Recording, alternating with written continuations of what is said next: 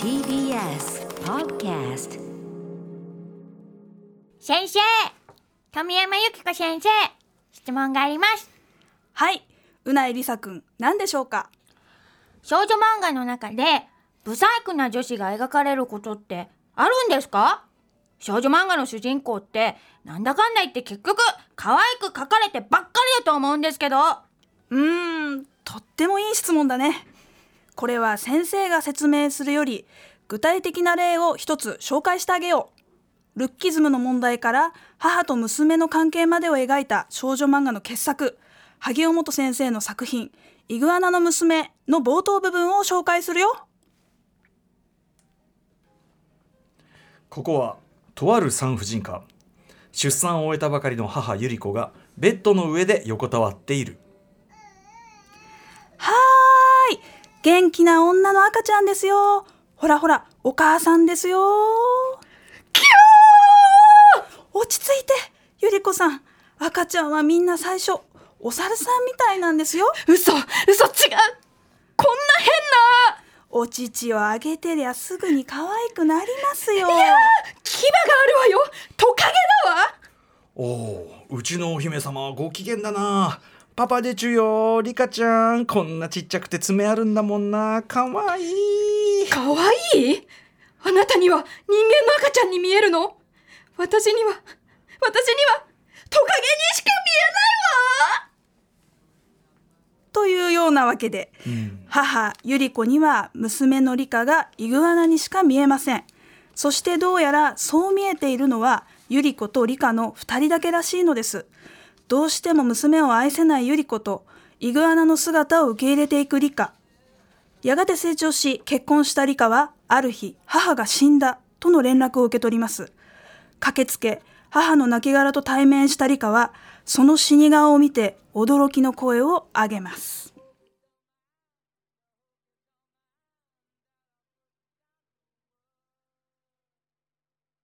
ということで劇団アドロクがお送りした寸劇。1991年萩尾元先生の「イグアナの娘」えー、1996年にテレビドラマになったので覚えていらっしゃる方もいるかもしれません。これはね主題歌今後ろに流れてるのはエルトン・ジョン「ユアソング、えー、そのテレビ版の主題歌でございました。このねあの母の亡骸と対面したシーンがまた嫌嫌なんだよな。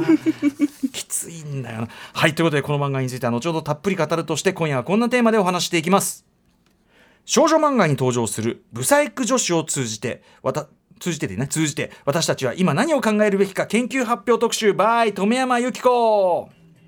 どうしてか。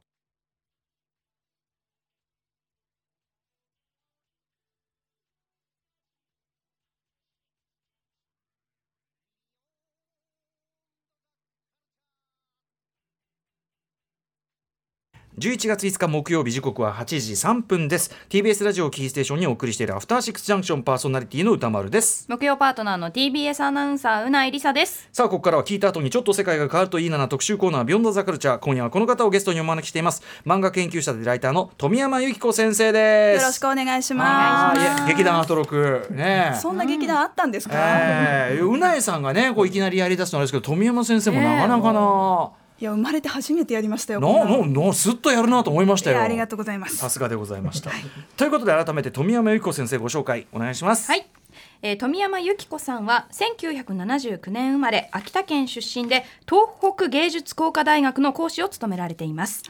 日本の少女漫画やサブカルチャーについての研究や講義ライター活動もされています。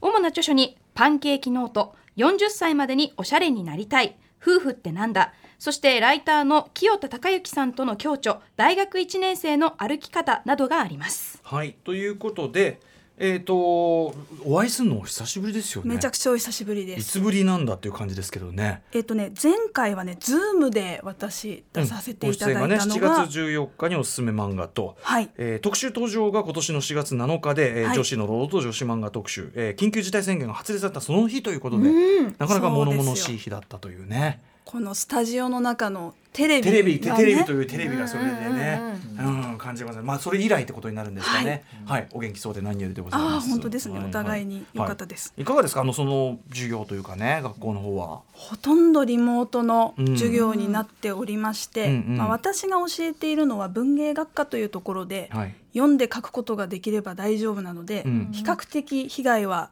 少ない方授業かとはできる、うん、思いますが、美術大学なので絵を描く人とか彫刻やる人とか版画やる人とかにとってはは、うん、後期から少しずつ対面授業始まってきていますがやっぱりきついなと思ってる学生さんはいるはずです。はい。あとやはりねそのこれあのそまさにその時もねあのスタジオでお話ししましたけどやっぱり大学特に大学1年とかで入って人人間関係を構築しようというその瞬間にそれ自体ねこうままならない、そうあるいはその親元から離れて一人暮らしして、はい。っていう状態ででしかも街を見ても当時なんかね、はい。うん人がいない人がいない店がやってない。もう人間関係作りようがないみたいなところで宙ぶらりんな方も結構いらっしゃったと思うんで。思います。1年生には本当に酷な思いをさせたなというのはねえ。未だに実感してます。ちょっと尾を引いてるなと思うところもありますね、うん。うん今後期ですけど、ねえ。ちょっとま身近にね見られててそういうしんあの心配もねあると思うんですが、はい、といったあたりで、まあ、木曜はだからある意味ね。はい初？いやお久しぶりです、うん。あの多分、うん。カルチャートークの時におすすめの漫画で、はい以前うんあそうか木曜日にそうかそうか。出演してくださったので。2度目かな、はいはいはい、はい。お久しぶりの木曜日でございます。はい。ということで実は今週のこの番組ではですねアトロク秋の推薦図書月間として主に夕方6時30分からさまざまなゲストの方に入魂の一冊を紹介していただいているんですが、はい。まあ今日は特別編ということで。特別編です、はいはい。木曜日の今日はこの特集が推薦図書月間の特別、えー、ということであのこで推薦図書月間コーナーでもあるという考え方でね、えー、と梅山由紀子先生が来週火曜日に左右者。左右者。は面白い本をいっぱい出すなという左右者から、えー少女漫画の「ブサイク女子校」この「校は考えるね」えーでございます。女子校、えーという本を発売されるということでこちらの本を題材に少女漫画とブサイク女子、まあ、さっきからちょっと何度も言っててね、すみません。私が言ったりするとなんかちょっと若干ね引っかかりがあるかもしれませんがいろいろ語らっていく特集をお送りいたします、えー改めてこの本どんな本なのか富山さんからお願いします。はい。もともとはですね漫画の口コミサイト万場通信さんの中でやっていたコラムの連載富山先生少女漫画にとってブサイク女子って何なんですかっていうのがあってうん。それをまとめたものになります、はい。えー日本の少女漫画の中でまあブサイクって言い方してますけど、まあ、うん。美人ではない、不美うん。人という設定になっているうん。ヒロインが出てくる作品に注目をして考察をするエッセイ集としてまとめています。うん。先ほどあの出てきた「イグアナの娘」はい。の萩尾本先生とか、山岸陽子先生岡崎京子先生安野もよこ先生といった皆さんご存知の大御所から若手の方知る人ぞ知る伝説的な作家までうん。全26作品を紹介しております。非常にねバラエティに富んでいつつ全部面白いそうなんだよな本当にな。ありがとうございます。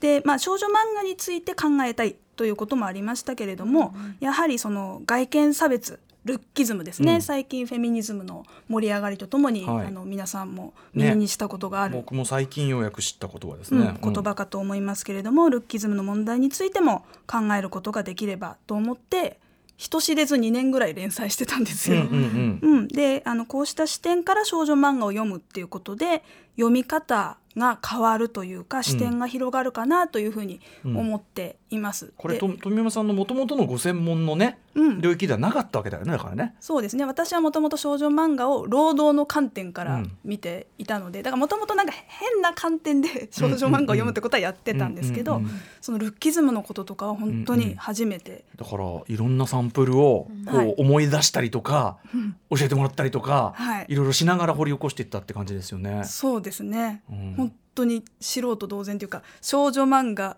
可愛くないとかでググったりとかもしました。本当に普通に。はい。ね、でもまあ他にじゃあそういう研究があるかっつったらないわけだからある意味これを積み上げていく、ねはい。第一歩としてねことかもしれないですね。はい。はい、でさらにさらに。さらにさらに。ちょっと私の文章だけじゃちょっと心もとないなと思いまして書き下ろしの漫画を実は入れさせていただいています、うん。えー笹生奈美先生「バラは修羅場で生まれる。70年代少女漫画アシスタント奮闘記で」まあ、大変話題になった笹生先生に、えー回想漫画、はい。うんこんなブサイク女子漫画にいたよねみたいな、えー回想漫画を書いていただいています、で笹生先生はこの番組に登場されてるんですよね、はい、5月19日火曜にご出演いただきました。うん。はい。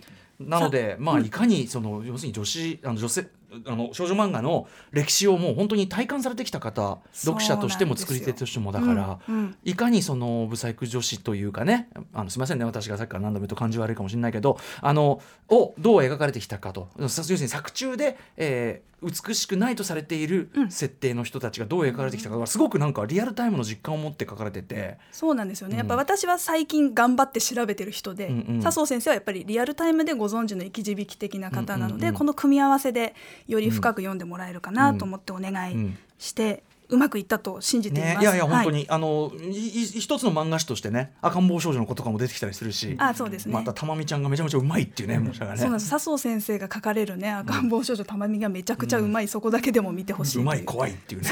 うんかわいそうっていうね。はい。そうだけどねはい。そしてさらにさらに。はい。巻末で能町みね子さんと特別対談をやらせていただきました、また能松さんもね描かれるから当然ね絵をね。そうなんですよ。あの、うん。私にとってはときめかない日記という作品を書いたうん。漫画家能町みね子に聞きたいことがあるという感じでお願いをしてお引き受けいただきました。これがまたねその本全体の整理にもなりつつ、はい。その実際に絵を描くと人としての能松さんの視点がこれめちゃ面白,、面白くて。そうなんですよ。俺本筋とは別に特集アイデアこれからねあこれできんじゃんみたいな、また浮かんじゃったりなんかしてめちゃめちゃこれもびバッチリでしたねこれ。ね。結構長い対談なんですけど全部入れたいと思って削らないで入れたので、あの能町さんのお考えがうん。結構フルで読めるねようになっております。あのこれがそのある種全体のちょっと解説の役目も果たしてると思うんで、はい。あのすごくこれがあることでさらに読みやすくなったと思います。そうですね。あと能町さんはあの男漫画の中のブサイク女子キャラについてもうんちょっと解説といううんかうん。ご意見を頂戴できたので、はい。まあ、この本自体は少女漫画にスポット当ててますけど、うん。はい。ちょっと、うん、男漫画男子漫画の方にも目配せがね。してあるっていう意味でもバランス良くなったんで本当に能町さんありがとうございます。という感じです。はい。さらにさらに、もういろんな人に協力してもらってるんですけど、帯にコメントをいただきましてまず一人目は先ほどの能町さんなんですけど、うん。もう一人宇垣美里大先生出に総裁はですね、もう帯らね。ね。ここんとこ多分帯らトップじゃないですか彼女最近は。だってこの少女漫画ブサイク女子校の宇垣さんの帯もなんかねもうかっこいいんだもん。そうね。もう名言。あの宇垣文体がだいぶそう。できてきた気もするえんだよな。読んでいいですか？もちろんです。うんうん魂で会話できない私たちは嫌が王にも己の美醜と向き合い続けなくちゃならない。その答えは少女漫画にあったんだちょっと宇垣さんっぽい。かっこいい。受けはうないさん以外の何者でもない。いやでも本当に本当にかっこいいしあのこの本読むと例えばそのまあ宇垣さんはさ、まあ、耳麗しい方としておおそらくね世の中としてはこううんあるけども、ええうん。その立場そうそう。でも彼女もいつも言ってることだけど宇垣さんだって誰にだってじ自分の地獄はあるんだっていう名言があるじゃないですか。まさにその宇垣さん側の視点みたいなところもこの本の中に出てくるそうですね。はい。やっぱすげえ重因下がったと思うんですよね。そうですね。ねブサイク女子の漫画の話はしてますけど広く言うとルッキズムの話なので、要するに見た目で判断されるって意味ではまあ耳麗しいとされるって人もそうです。当然あるわけでね。そしてそれによってねある種のステレオタイプはい。に当てはめられてこうこうこうアプローチされるっていうか、うん。それによって傷ついたりムカついたりするっていうのはね、うん。うん、あるわけだから。はい、そこらのあたりの実感も込めて書いてくださったような気がして本当にありがたい。このです。産業に今ねうないさんが読んだ産業にこうビシッとこう鋭い切っ先となって。でも本当少女漫画ってだから絶対触れてくる作品。まあほもう本当読まない方もいますけど、うん。やっぱ私も「リボン」とか、はい。でその後マーガレットに行ったりして、こうん。う少女漫画とともに、うん。こう女の子ってこういうものなのかな恋愛ってこういうものなのかな男の子と向き合うってこういうことなのかなって、うんうん。やっぱり恋愛に憧れてた時代から少女漫画で学んできたんで、うん。答えってやっぱ詰まってるんですよね。うん。もちろんそれが正しかったのか正しくないのかは置いといて、うんうんなんか学ばせてもらったなって、しかもその答えっていうのも答えの提示の仕方もおそらく時代、これの本読んでると時代時代による変遷がやっぱりものすほんの10年とか十何年でもやっぱりはっきり違いが出てきたり、あのあこの頃ってまだ世の中このレベルだったなとかっていうのも思い出すきっかけになって、うんねはいそれも面白かったっす。うん、はいありがとうございます。さてさてではこの後少女漫画のね、えーブサイク女子についてひいてはフィクションの中で描かれる美醜の問題についてこれはだからここで漫画ならではってところがあると思うんだよね。ありますねこの辺りも伺っていきたいと思います。よろしくお願いします。はい、Junction. 時刻は8時10今6分に向かっているところです。TBS ラジオアフターシックスジャンクション。今夜の特集は少女漫画に登場するブサイク女子を通じて私たちは今何を考えるべきか研究発表特集をお送りします。ゲストは少女漫画研究者でライターの富山由紀子さんです。よろしくお願いしよます。ろしくお願いします。お願いします。ということで今夜は前半で富山さんはなぜブサイク女子と少女漫画というこの枠組みに注目されたのか、えーそしてそして後半で絶対読んでほしい、えーブサイク女子が登場する名作少女漫画。これまあ新旧織り交ぜてというね、感じでいければいいですね、えーご紹介いただきます。ではここから富山先生にはなぜブサイク女子と少女漫画この枠組みに注目したのか、えー順を追って説明していただきます。生徒とせ先生と生徒スタイルオープニングもねちょっと教育テレビ風でしたけど 行ってみましょう。行ってみよう。教えて富山先生。なぜブサイク女子と少女漫画について研究しようと思ったの？幼すぎるでしょ質問者。それはね少女漫画のヒロインにはブサイクがいないという声を聞いて本当かな？と思ったのがきっかけだよ。はいということでぜひぜひ詳しく教えてください。はい、えー、もともとはですね先ほどもちょっと名前出しましたが「漫画通信」という漫画のまあ口コミサイトウェブサイトで何か連載をしませんか？と編集者の伊藤ガビンさんからお誘いいただいてもうゼロから考えていったっていう感じなんですね。うんうん。だから最初はブサイク女子について絶対やりたいっていう感じじゃなかったんですけど、少女漫画で何かはやりたいと思っててうんうん。いろいろ考えていた、はい。そしたら当時ですね SNS をこうぼーっと見てると少女漫画について本当にブサイクなヒロインなんかいないとかね少女漫画読んでてもそんなのはいないとか、うん。あるいは劇中でブサイクという設定になっていても、うんうん。そんなブサイクには書かれていないと、んブサイクすぎないように手心が大体加えられているだろうみたいな話があったり、はいはい。あるいはブサイクなヒロインなんて需要がないと。だからそんな少女漫画はないんだ、終了。論破みたいなことがこうんううん。バーッと書いてあるのを、うんうん。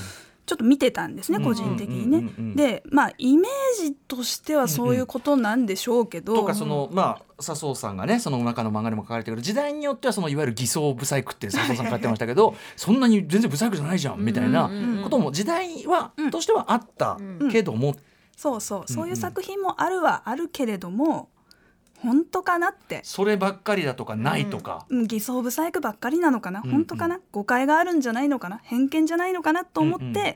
まあ一応研究者の端くれなので、うんうん。調べてみるかと思って調べ始めたっていうのがうんうん。まず一つ、はい。それからやっぱり個人的にこの国で女として生きているので、うん。こんな私でもルッキズムなんやねんみたいなことって生きてるとあるんですよ。うんうんうん、見た目で判断されることもあるし、うんうんうんあとまあ好きでトンチキ服着てるからいいんですけど、うんうん。トンチキ服を着てるから舐められるみたいなこともあったりとかするので、やっぱりなんか見た目の問題って自分の問題だなって思うところがあって、うんうんそれをまあ現実のね、うん。本当の美人の人とか不美人の人を使って考えるっていうのはちょっと難しいし傲慢だし、だし少んそれこそ少ないっていうかねそこね、うん。向き合うのむずいから難いしいし暴力的になってしまうこともあるしっていうところなんだけどフィクションを使ってはい。考える分には、うんやっぱり美しいとか醜いってなんだろうってことは、まあ、避けて通れない問題なので、考えるのであれば漫画ってすごいうん。いいなと思って、現実にはもちろんね誰もがそこになんかある種の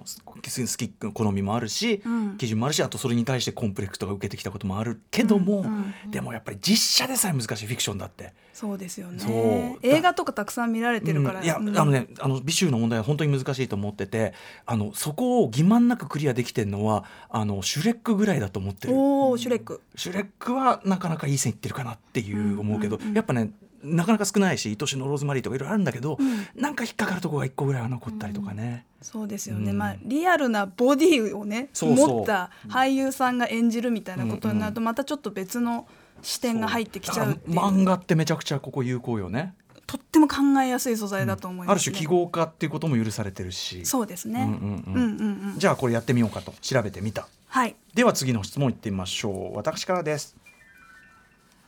教えて富山先生。実際に調べてみたら、ブサイク女子が主人公の少女漫画見つかった？それはねもうめちゃめちゃいっぱいあったんだよいっぱいあったんだ。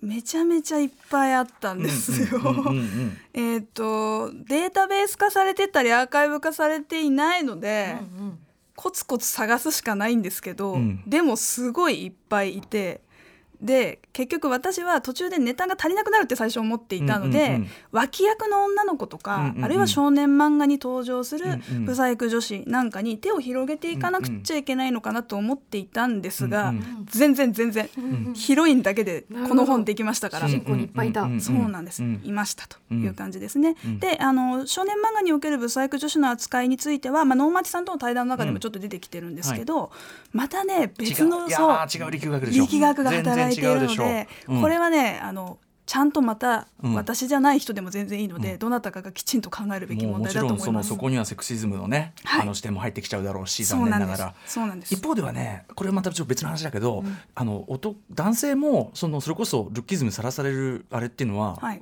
増えてるっつうか、まあ、あったっていうか、うん。そこもあってもいいよねと思ったんだよね。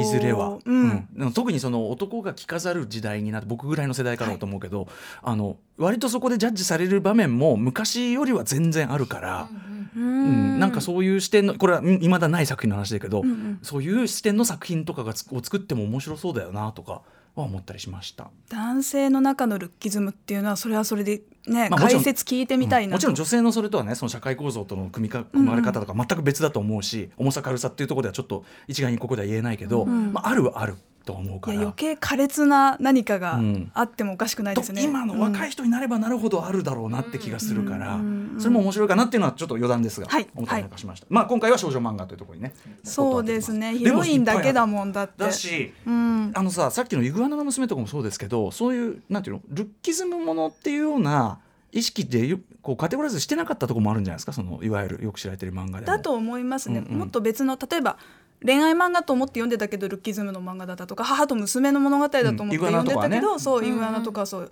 あのあ実はルッキズムのことも書いてあったなみたいな。元はお母さんが持ってるいろんなあれがね、その投影されちゃったってことでもあるから。そうなんですよ。だから第2第3のテーマとして埋もれてたような作品も結構あったからそれを私がちょっと、うん。なんていうかな土をほこう掘り返してこれもあるよみたいな感じでやったっていう仕事です、知らなかった作品もあるし、知ってた作品に違うところから光が当たったみたいな感じでね、はい、うん、それだと嬉しいです、出るわ出るわと。ああれやないかと、そうなんですよ。これにね入れられなかった作品もあるのでこれ今聞いてる方、あれが入ってないんじゃないかみたいなうんうんうんのあるの分かりますっはい、てい。う、だからまだまだこれからね今積み上げ中だからね、はい。ぜひ教えてくださいって感じですかね、うん。ではでは。はい続いてに参りましょう。こちらです。教えて神山先生ブサイク女子が登場する少女漫画たくさん読んで分かったことってなーにうまいな。それはね一口にブサイク女子と言ってもその描き方はバラバラだってことなんだよ。はい、実はうん。いろんな表現がされていた、ブサイク表現の幅が意外と広いということがいろいろ読んでみて分かりました。ほうほうほう。まず性格こうけなげで頑張るいい子もいれば、んその見た目のことを気に病んで世をひねて、うん。うんなんかものすごい性格悪くなっちゃう子もいるし、うん。うん。まあ明るい暗いい実はいろいろある、うん。あとは描かれ方として動物に寄せて描くっていうパターンがまずあるんですね。ほうほう。ゴリラっぽく描くとか、魚っぽく描くとか、動物に寄せる先生もいますが、まああの強調をする、うん。私はなんか目がちっちゃいとか鼻が上を向いてるとか肌があんまり綺麗じゃないとか、うんうん。あの一個一個のコンプレックス要素を強調して書いてブサイク女子として造形していくみたいな書き方する先生もいてこれも結構人によるというか作家さんによる。それからあのそのヒロインの女の子が美しくないということをうん。分かってるパターンと、うん。分かってないパターンっていうのもあるんですよ。ほうん、分かんなくてすっごい自由に過ごしてて、周りがちょっと「え何この子」みたいになってるパターンもあれば、私なんて私なんてでどこまでも下がっていく女の子もいたりするっていうのもあると。はい。まあ、ここまででも結構多様だと思うんですけど、ええ。っと今回一番発見だったのは鼻の穴問題で。いやーこれ面白いね鼻の穴を描くか描かないかっていう、ねえ、これ能町さんもね、はいあの鼻を描くのはとにかく難しいと、そ人を描くときに似顔を描いたりするときに鼻を描いた途端にダメってなることがあるとそうなんですよねその生身の人間の似顔絵を頼まれて、うん。可愛く描こうと思っているのに、うん。鼻に鼻を描かなくちゃいけないんじゃないかと思って描き始めた瞬間にいろいろ崩れていくという話があって、ねえ。で考えてみると花の表彰って漫画とかアニメとかにおけるって、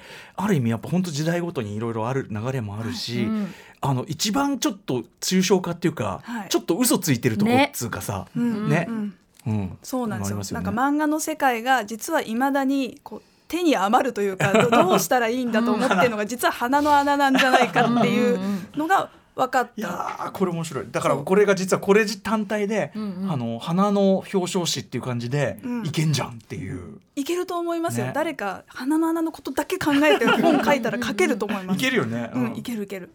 というような感じであのブサイクの表現の仕方にルールとか傾向とかその分かりやすいなんかパターンってあるのかなと思ってたんですけど、なかなかまあ見えてこないのでまあ、本作では母と娘の物語みたいな感じで章ごとに、まあ、恋愛の物語とかっていうふうなストーリーで章分けしていったっていうのがまあ正直なところです。そうなんだ。時代によってなんかねそのいわゆるブサイクの描き方も変わるのかと思ったら、そこは関係ない。のあんまりねそのトレンドと言えるものがないんですよね。パッと見てあこれ90年代のブサイクじゃん。みたいにはならないっていうか。なるほどね。え逆に言うと、はい。他は時代性が出やすいんですか？その例えばう美しい可愛いは時代性が出る。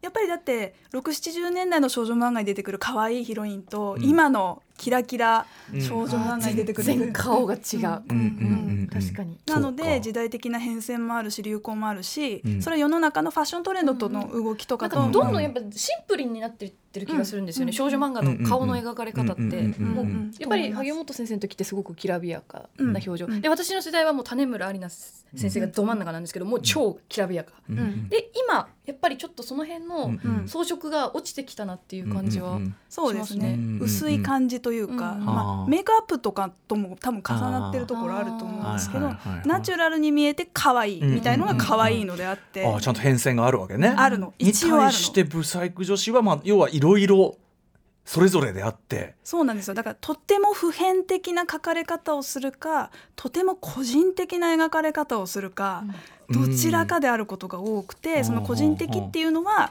作家先生がうんうんうんうん。ブサイクとは何かこういうことでしょっていう答えを、うんうんうん。うん。作品の中で表現されてるなって思うってことまあですね。言っちゃえばその書かれる方のコンプレックスみたいなのの表れだったりするならばやっぱりどっちかっていうと、この内側にはい、自分をどう捉えるかの話だからなのかな、ひょっとしたら。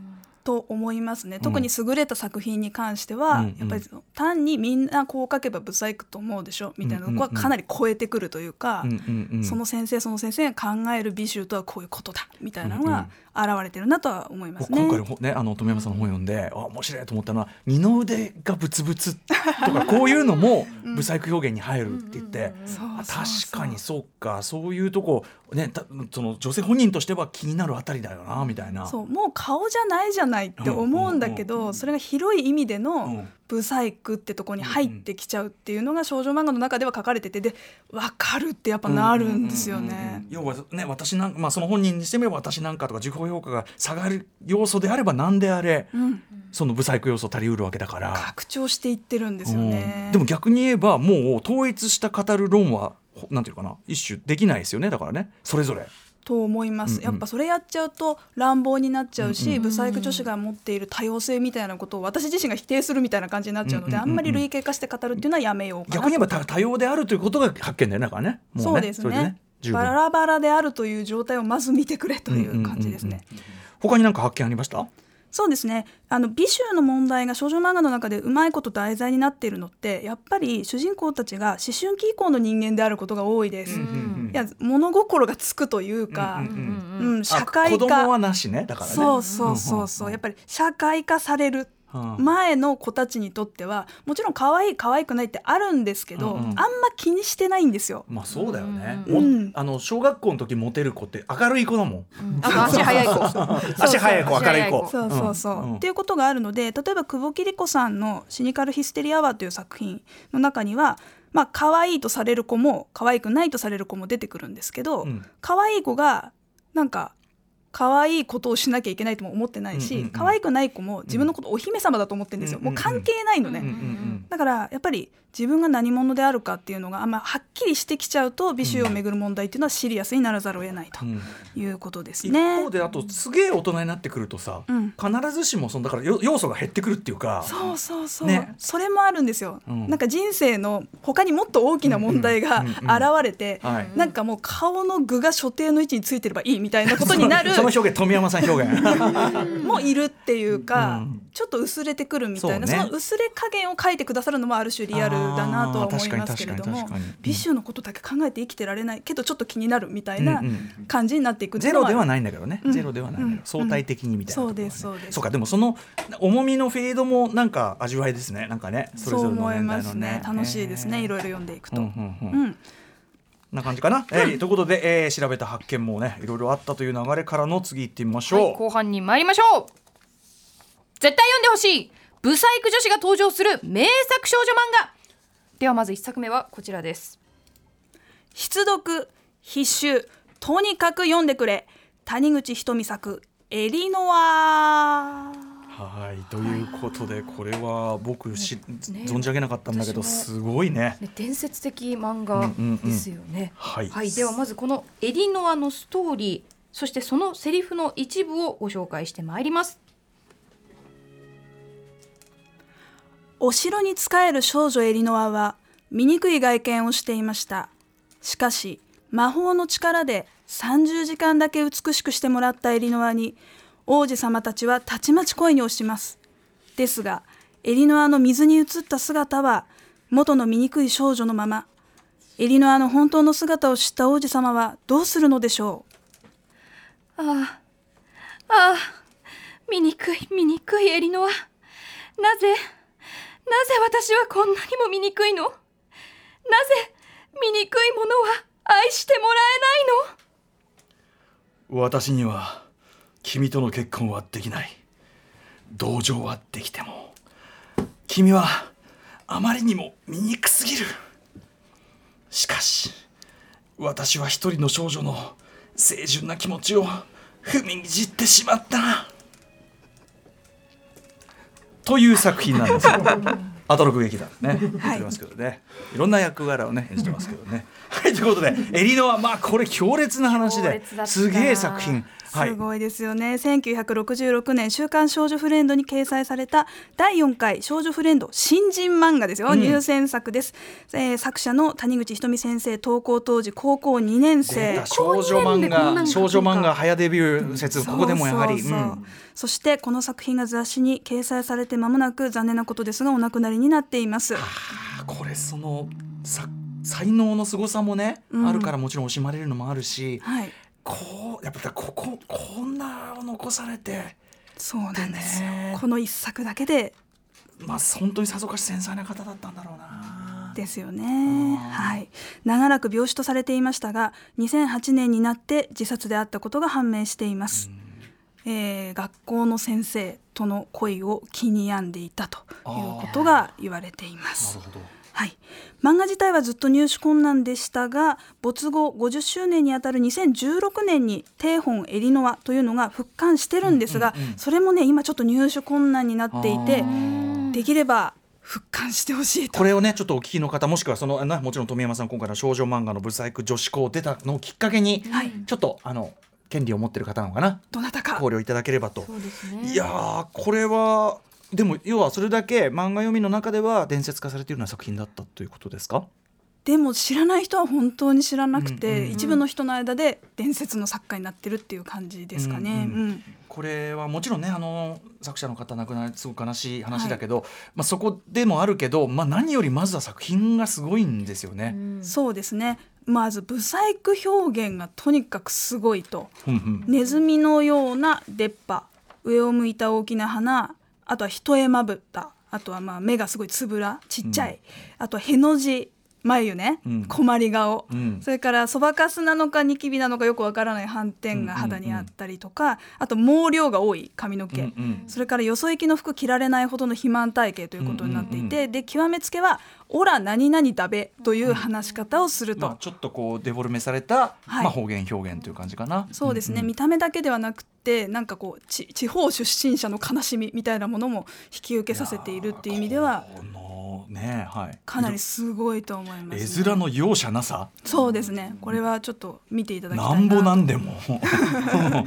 ででもまでも同時になんかその瞳のつぶらな感じとかも含めてなんかはい。絶妙っていうかバランスが、そうなんですよ。なんかちょっとでもちゃんと感情移入したくなる。はいこうなんていうかな僕とつさんも含めて、いいいいキャラ感もあってですね、うんうん。そのもう見てられないっていう感じでもないというかちょっと応援したくなるというか、うんうん。そばについててあげたくなる感じ、うんうん。だからこれが高校2年生が書いたと思うとすごいキャラデザなんですけど、キャラデザだし、こんな作品書くこともそうだし、うん。人間観察っていうか世界観察もそうだし、なんという。すごいことだと思いますね、でテーマもすごいですね。ブサイク女子の報われなさを描いた物語だということです、本当にバッドエンドと言いますか、うん。うん。本当に。その歌丸さんがさっき演じてくれたセリフの中にうん「君はあまりにも醜すぎる」こんなことを王子様好きな人にうん。言われるうん。悲しみ、しかもそのなんていうかなと同時にでもねこのアルバートのセリフって、はい。まあ、ある意味嘘がないっていうかさそね。その、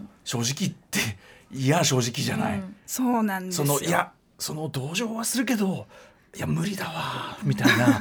でもでもあのいやちょっと中途半端に行為ねやっちゃって、うんうん俺やべ傷つけちゃってそれもいやもう全然うわーなんか心苦しいんだけどでも正直いや無理だわみたいな。だからそのアルバートがなんか、まあもちろんそのいい悪いでいいや悪いんだろうけど、うん。まあなんかその責められる人がじゃあどこにいようかとも言えるしはい。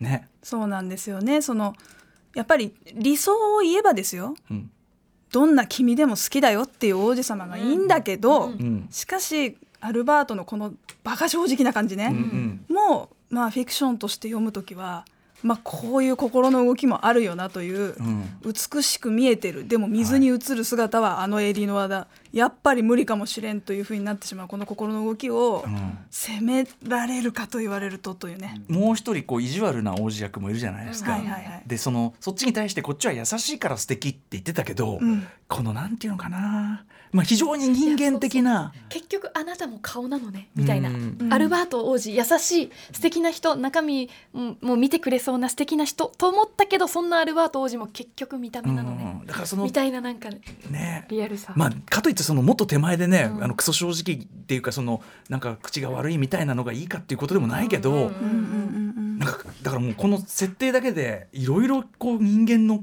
こっちをえぐってくるっていうか、誰一人安全圏にいないというかさ。はいなんかそこがすごいなと思って。おっしゃる通りだと思いますね。みんながひある意味ひどい目に遭っている作品という感じですね。うん。えーっとまあそれでバッドエンドっていうお話をしましたけど、うんうん。結局エリノアはその仙女様に力を与えてもらって30時間だけ美女になるが、水にす映った姿をアルバート王子に見られて、やっぱ無理みたいな感じになって、でアルバート王子もなんかやっぱ無理って言ったのちょっと申し訳ないなみたいな感じになって、服毒自殺を図りですね、うんでその、えーアルバート王子瀕死の状態の王子を助けるために、まあちょっとエリノアがいろいろ頑張るというかなんか仙女様にね謎の宿題みたいなの与えられるんですよね。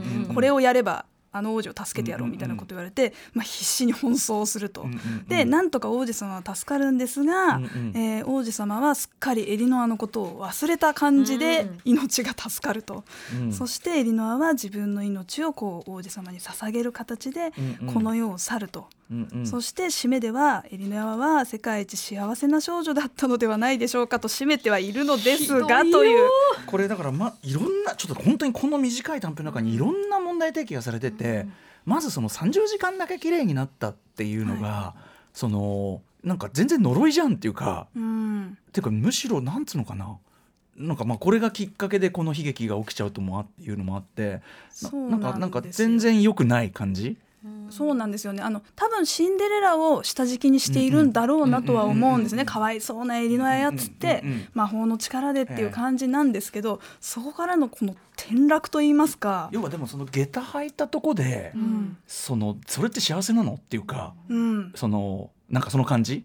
そうなんですよ、魔法の力で下駄履いたところで本当に愛されてるとそれ言うの？みたいな。そうなんですよね。でエリノアがあまりにも朴突としたいい子なので、うん。やっぱその見た目にこう急にチューニング合わせて振る舞うみたいなこともできないわけですよ。やっぱり自分にはギャップがあるんだってことが、うんうんうんそう。下駄履かせてもらってるんだってところが分かりすぎてしまっているので、はいはい。調子こけないというか、うんうんうんそこもまあ切ない話ですね。それとやっぱりそのラストがそのハッピーエンド的なね、うん。幸せ界です。一番幸せな勝負だったのではないでしょうか。これどういう意味だろうって。誰の声だろうこれっていう。でも、うん。これ僕富山さんがこの本の中ですごく解釈されてるのすごい素晴らしいなっていうかそれにも感動したんだけどこれ読んでもらった方がいいのかな？その、うん。なぜこんなねひどい話が幸せということになるのかっていうのの富山さんの解釈に僕はすごく感動しましたし。ありがとうございましたななんとか救われてほしいと思って書いた締めの言葉でしたね、あれは、うん。はい。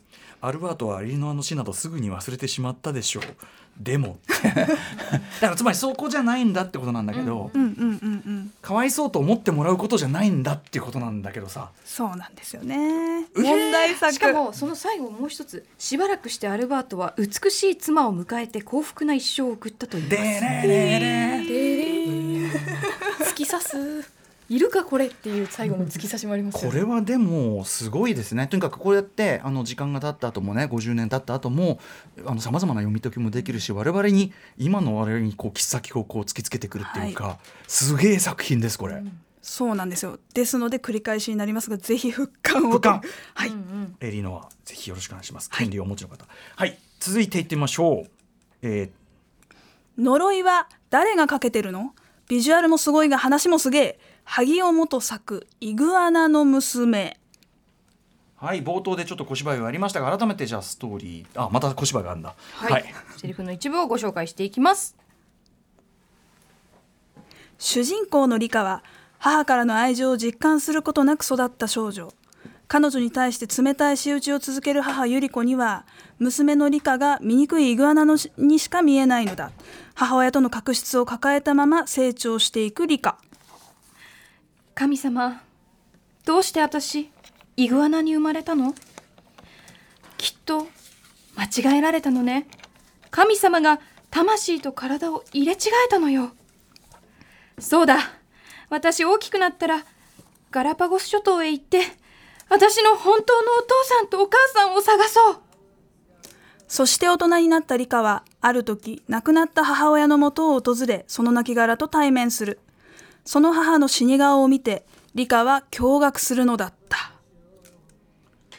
いやはいということで、えーねまあ言わずと知れた大傑作、うん。萩尾本先生1992年50ページの超短い、でも超傑作超の子、娘を愛することができない母親と娘から愛されてないなと感じている娘。両者の苦悩をファンタジーの手法を取り入れて偶話的に書いた作品です、はい。えー皆さんにとってはもしかしたら96年にドラマ化された、はい菅野美穂さんのドラマ版の方が印象強いかもしれません、結構がっつりした特殊メイクのイグアナ出てきてね。なかなか異様な絵面でねお茶の間に流したあれとしてはね、はいあれの原作です。はい、エルトン・ジョンのこの「ユアソング」が主題歌だったのでかけてます。はいそうです。でですね改めてイグアナ娘。どうですか？皆さんこのルッキズムの問題と母と娘の愛情問題がこれほどまでに難しく絡み合いながら、うんうん。この着地に至るという。まずさ、ん。よくこんな漫画描こうと思ったのこんな設定の漫画描く。すごいなと思ってまずもね母親がね、子供産んでみたらどうしてもイグアナにしか見えないと。で周りにはそれがよく分かってないんですよね、うんうんうんうんでもそのイグアナイグアナと言われていた娘は、う自分を自意識としてイグアナと思うよね。そう内面化していくと。で、うん。妹生まれるんだけど妹は可愛い女の子、うんうんうんマミちゃんマミちゃんって言って育てられていて、まあ、姉妹の間で格差があると、うん。でそれはまあ見た目をめぐる格差でもあるしこれある意味「アナと雪の女王」じゃないですけど、うんうん。長女と次女者みたいにもなっていて、うんうんうんそうお姉ちゃんはやたらとこう勉強できて当たり前とか、うんちゃんとできて当たり前とうんか、うんしかもなんか可愛くないみたいなこと言われても我慢しなきゃいけないみたいな感じで、もう妹は長よ花よで、うん。結構ちゃっかりしてて、わあまたお姉が怒られてるみたいな話にもなってるので、その姉妹の話にもなってるんですよね。だからすごい複雑なはい物語になっていて、うんただまああの長女そのイングアナだと言われ続けていた女の子が自分にかけられていた呪いが何であるかってことに、うんまあ、ちゃんと後から気が付くというか、うん。このようなからくりになっていたのかみたいな、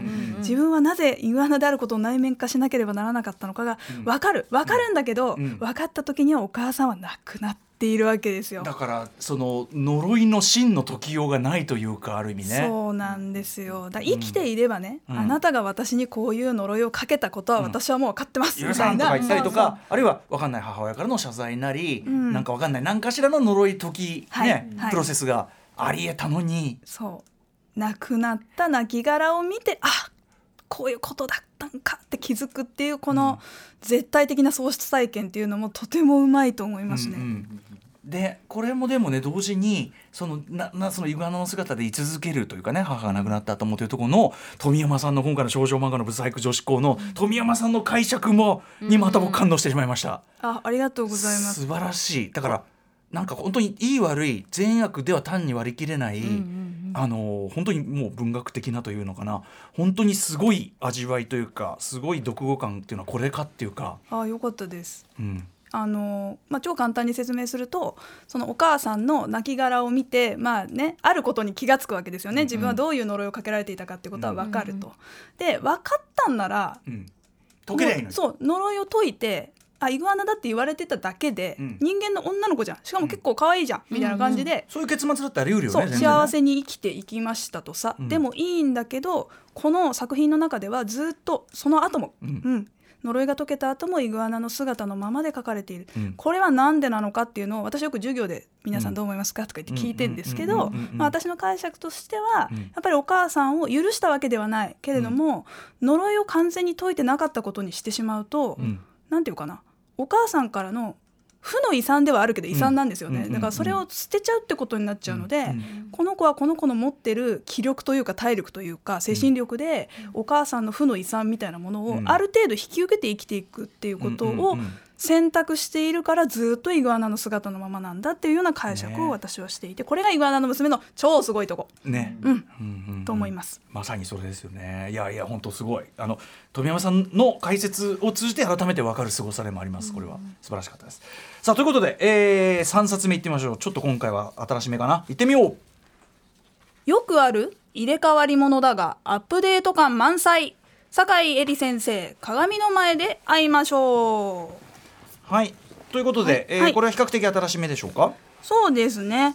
えー、と四十からとか檜山健太郎の妊娠などの作品で知られる、えー、酒井先生。2016年の作品。コミックス全3巻で完結しています、ん。でねこれはねおしゃれなブスのあきこちゃんと地味な美人まなみちゃんの人格が入れ替わってしまう俺がお前でお前が俺での物語です、うん。えーブサイク女子とかして書かれてるけど、うん。あきこちゃんは最初から結構自己肯定感高いです、うん。センスもすごいし、あの自分の人生分かってる、ううんんって感じですね、うんうん。だけど反対にまなみちゃんは綺麗なんだけど、ん。何に対しても受け身でなんかお母さんの言うことばっかり聞いてるみたいな感じで、せっかく美人なんだからこうしなよああしなよって言われるとなんかその押し付け本当にうざいからやめてみたいに言う女の子として書かれています、えー美人もブサイクも関係なく見た目と中身のバランスが世間から見て何かずれてるなという女子は皆一様に苦しいよね、という話になっていて、その美人ブサイクっていう二元論で語ってないのが超新しいというふうに私は思ってるので読んでほしいです皆さんに。はい。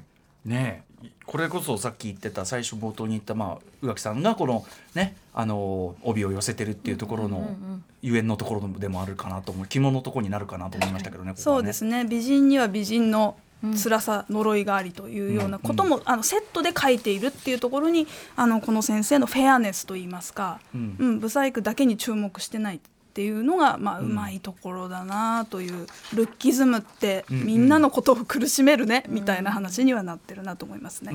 うん、あとやっぱりそのすごくねだからその単純にどなんていうかなやっぱその構造がちゃんとこう現実にもあるような複雑さを持ってるっていうかそうだとす思います。ね成熟してるんだなっていうかジャンルがし、はい気がしますねね最初の方にあのご紹介した作品ってある意味ではファンタジーの世界に完全に飛ばしてしまって、うんうんうんそこである種思考実験をしていくっていうタイプの作品だったと思うんですけど、うんうんあのこの先生の場合はなんか私たちの周りにいるかもしれないぞという。